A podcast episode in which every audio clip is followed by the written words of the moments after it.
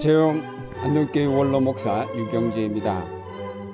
오늘은 일본의 식민지 통치 밑에서 해방된 지 70주년이 되는 기쁜 날입니다.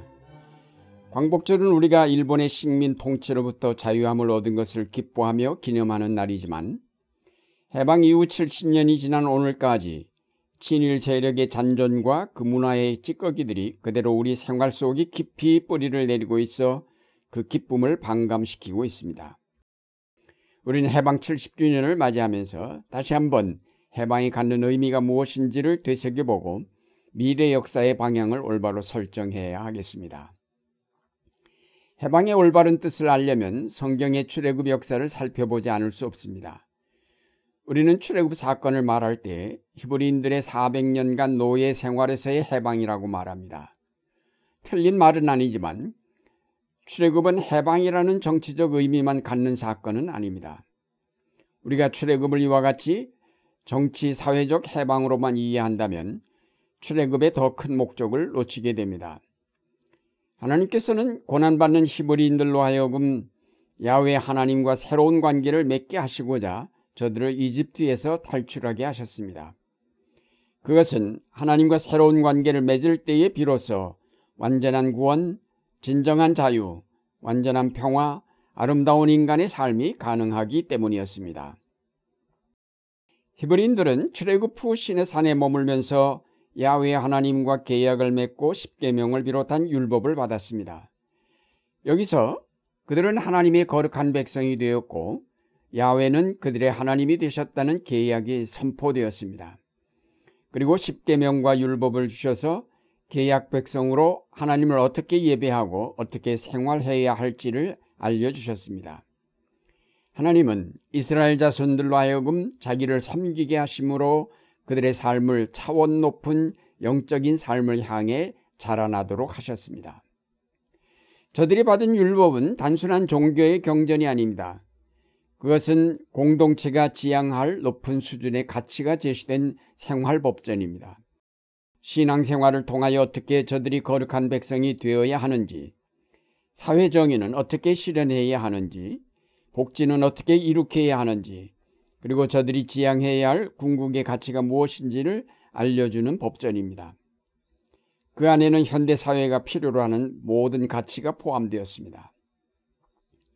그러므로 출애굽은 이스라엘 자손들을 단순히 억압으로 말미암은 육체적 정신적 고통으로부터 자유하게 하는 데 머물지 않고 더 나아가 하나님의 거룩한 백성이 되어 하나님 안에서 영적 존재로 성장하도록 이끈 사건입니다. 거대한 물질 문명의 세계에서 노예였던 저들이 그런 문명과는 전혀 다른 차원 높은 도덕적 영적 세계에서 거룩한 백성으로 거듭나게 하시려는 것이 바로 출애굽의 목표였습니다. 이 신의 산 계약은 원래 하나님께서 인간을 창조하셨을 때 가졌던 관계를 회복하신 것입니다. 하나님이 창조하신 인간이 죄를 짓고 타락하면서 창조주 하나님을 떠나게 되었고 이로 말미암아 죄와 죽음의 사슬에 얽매이게 되었습니다. 이스라엘 자손들의 이집트 노예 생활은 바로 죄와 죽음의 노예가 된 인간의 상황을 상징적으로 나타냅니다. 하나님께서 이스라엘을 바로의 억압에서 자유하게 하시어 신의 산에서 자기의 거룩한 백성으로 삼으신 사건은 바로 모든 인간을 죄와 죽음의 사슬에서 풀어 하나님의 자녀가 되게 하시겠다는 미래 구원의 모형입니다. 로마서 8장 1절에 보면 그러므로 이제 그리스도 예수 안에 있는 자에게는 결코 정죄함이 없나니 이는 그리스도 예수 안에 있는 생명의 성령의 법이 죄와 사망의 법에서 너를 해방하였음이라고 하였습니다. 하나님께서 이스라엘 자손을 이집트의 노예 생활에서 해방하셨듯이 예수 그리스도를 통하여 우리를 죄와 사망의 법에서 해방하셨다는 말씀입니다. 로마서 8장 21절에 보면 그 바라는 것은 피조물도 썩어짐의 종로로 탄 데서 해방되어 하나님의 자녀들의 영광의 자유에 이르는 것이라고 하였습니다.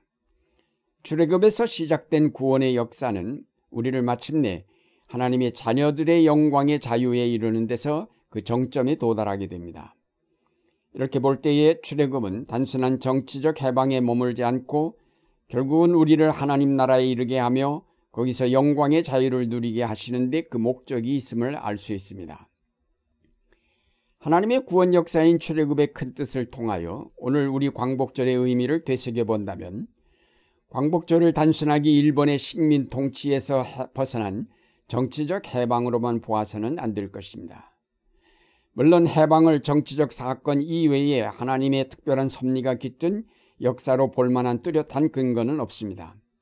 하지만 아무도 예상하지 못했던 해방이 갑자기 온 것은 분명한 하나님의 은혜의 역사라는 인식은 많은 사람이 공유하고 있습니다.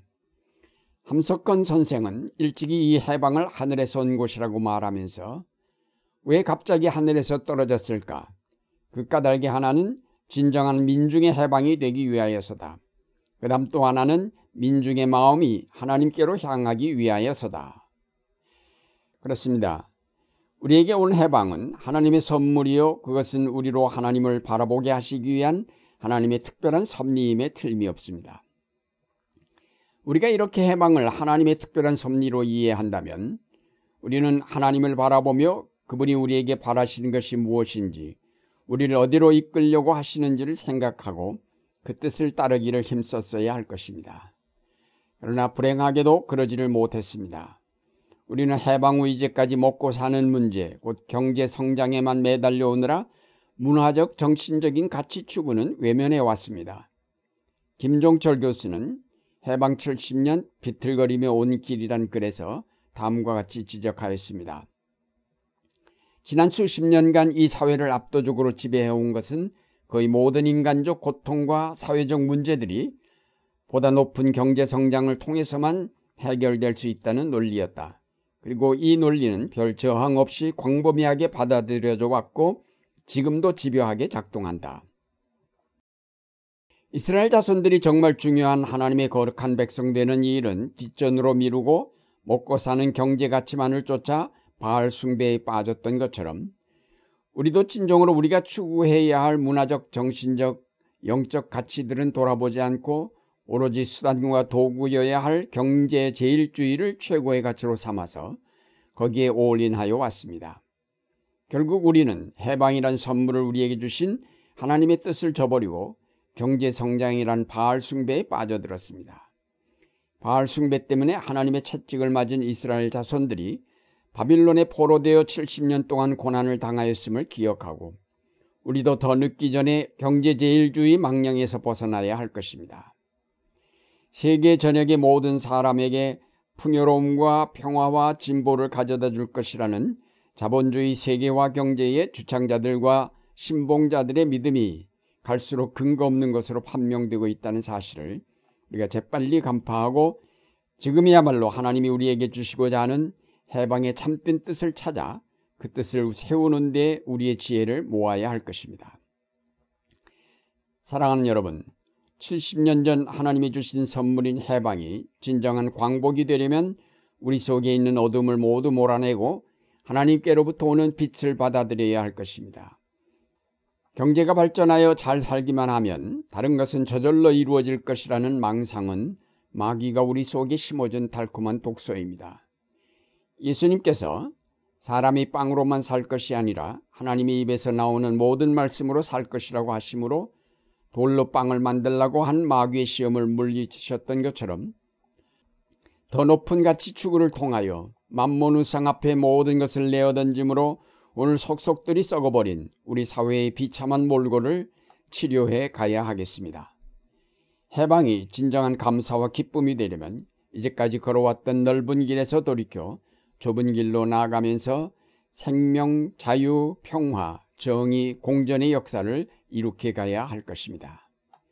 이제 해방 70주년을 맞이하면서 먼저 풍요의 신 바알 앞에 머리 숙였던 우리의 어리석음과 무지를 회개하고 성령의 도우심을 받아 영적 가치를 추구하는 하나님의 거룩한 백성으로 거듭나시기를 바랍니다.